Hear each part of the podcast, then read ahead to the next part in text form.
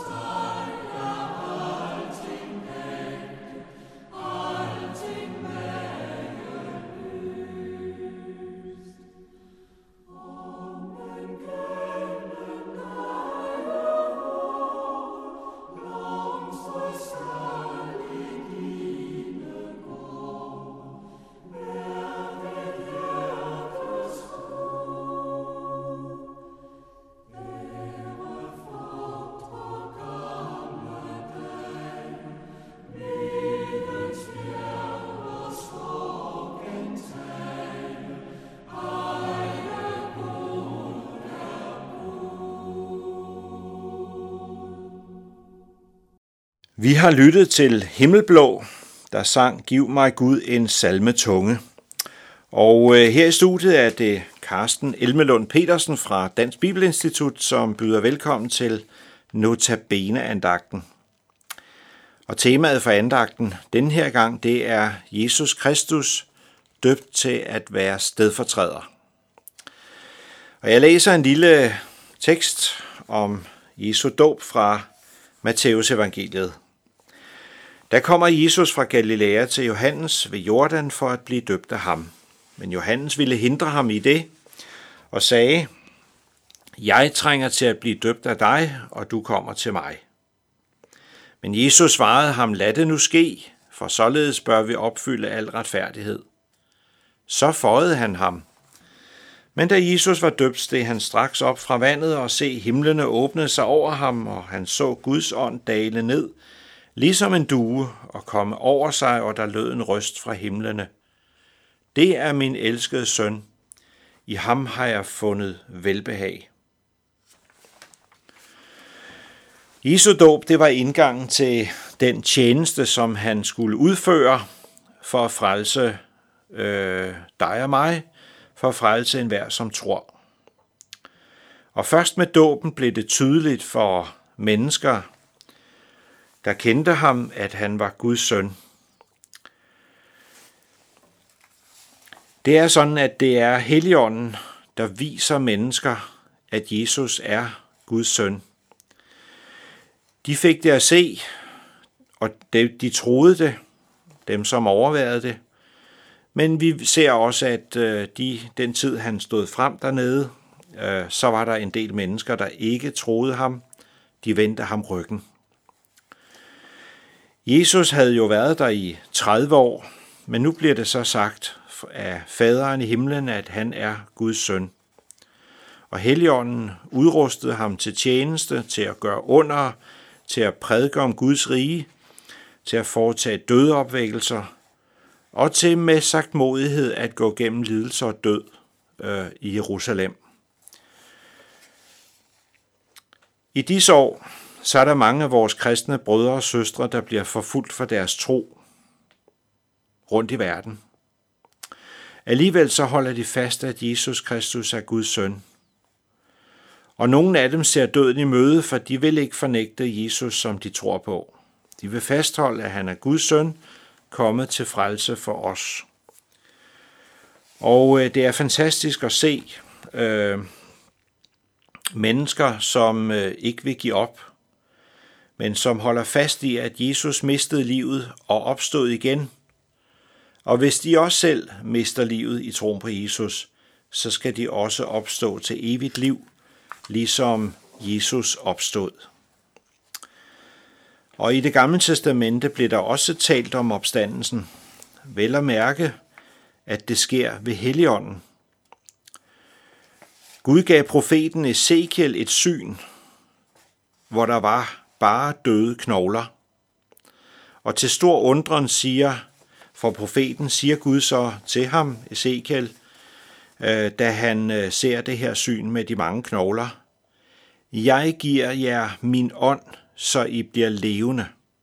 Det er jo et mægtigt ord om opstandelsen, som skal finde sted, og som vi alle sammen øh, kan leve i troen på og håbet om, når vi møder døden i denne verden. Så er det godt at have et håb om opstandelse og evigt liv. Guds helligånd gav Jesus kraft og magt, så han kunne gøre under. Det begyndte øh, med Jesu dåb. Når vi så taler lidt om dåb, så er der noget, der kan undre os. I rigtig i gamle dage, der døbte man børn ved fuld neddykning. Og når man ser de gamle landsbykirker rundt i det danske landskab, så kan man se, at døbefondene det er ofte et stort udhugget bassin. En kæmpe stor sten, der er blevet hugget øh, et, et hul i, så, man kunne, så det kunne være et helt barn nede i vandet. Og tilbage i middelalderen, der var der en langt højere børnedødelighed end i vore dage. Og det er der selvfølgelig flere grunde til. Men de børn, der blev døbt ved vintertid i de frostkolde landsbykirker, de har skulle samle kræfter efter dåben for ikke at blive syge. Også selvom at øh, kirketjeneren havde været tidligt op og fyre for at skaffe varmt vand. Men der er noget med det her, øh, som er vigtigt. For den fulde neddykning ved dåben, den er et billede på noget, som øh, sker med os. Ved fuld neddykning, så symboliserer det, at vi dør med Kristus, og vi opstår med ham. Vi dør med ham, når vi døbes ned under vandet, og vi stiger op af vandet igen, så symboliserer det en opstandelse. Så vi har skæbne fællesskab med ham i hans øh, død og opstandelse. Hans død var stedfortrædende for os, og øh, igennem den kan han give os søndernes forladelse. Ved Jesu dåb var himlen åben, og lad os lige stanse op ved det. For vi mennesker kan jo godt opleve det sådan, at dagene kan være grå og triste. Vi kan opleve hele dage, hvor der ligger et tungt skydække over landskabet fra morgen til aften. Ingen sol, ingen blå himmel, og heller ikke nogen forløsende huller i skydækket.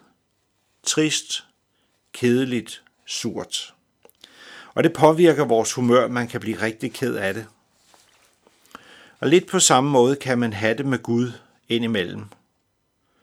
Man kan opleve, at der er lukket af. Livet føles som en tomgang. det virker som om Gud er meget, meget langt væk. Men pludselig så kan der ske det, at der åbnes en lysning over os, og vi kan fornemme, at Gud er der. Det var blandt andet også det, der skete ved Jesu dåb og ved forklarelsen på bjerget. Og så er der en person i det nye testamente, som oplevede det her, nemlig Stefanus, den første kristne martyr. Han oplevede, at Gud var meget nærværende, selvom mange ikke kunne se det. Da de var ved at slå ham ihjel, så oplevede Stefanus, at han kunne se ind i himlen, der åbnede sig over ham. Han kunne se Guds, støn, Guds søn stå ved faderens højre hånd. Han kunne se, at faderen var der, og han kunne se, at Jesus Kristus holdt øje med ham og gik i forbøn for ham. Det var fantastisk.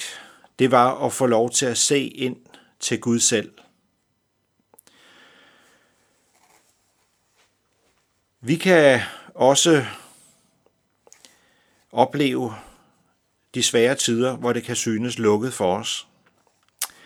Men hvis Guds ånd bor i vores hjerter, så kan vi opleve modgang i den her verden. Men vi får lov til at bede til Gud og Jesus. Vi får lov til at bede ikke mindst, når vi er presset, når vi har svært ved det. Og nogle gange kan vi komme i situationer, hvor vi faktisk har svært ved at formulere bønder. Men så kan Gud Helligånd bede i vores hjerter med uudsigelige sukke. Og det er egentlig Helligåndens gerning, der sker i vores liv. At vi faktisk øh, har så meget tillid til Gud, at det er det eneste sted, vi kan gå hen med vores nød. Gud Fader og Jesus Kristus og Helligånd arbejder i vores liv og øh, kan åbne himlen for os, så vi ser, at de er vores Herre og frelser. I vort hjerte må vi råbe, red mig Gud, frels mig Gud, fra alt det, som tynger mig. Og så skal den, som tror, ikke blive til skamme. Vi skal takke for det. Vi takker himmelske Far, fordi du sendte Jesus til verden, og at Helligånden også er sendt til verden, og Helligånden bor ved troen i vores hjerter, når vi i tillid tager imod det, som du giver. Hjælp os altid at råbe til dig i vores nød. Amen. Vi skal høre Judith Brandenhoff synge Du er vor skat, o Jesus sød.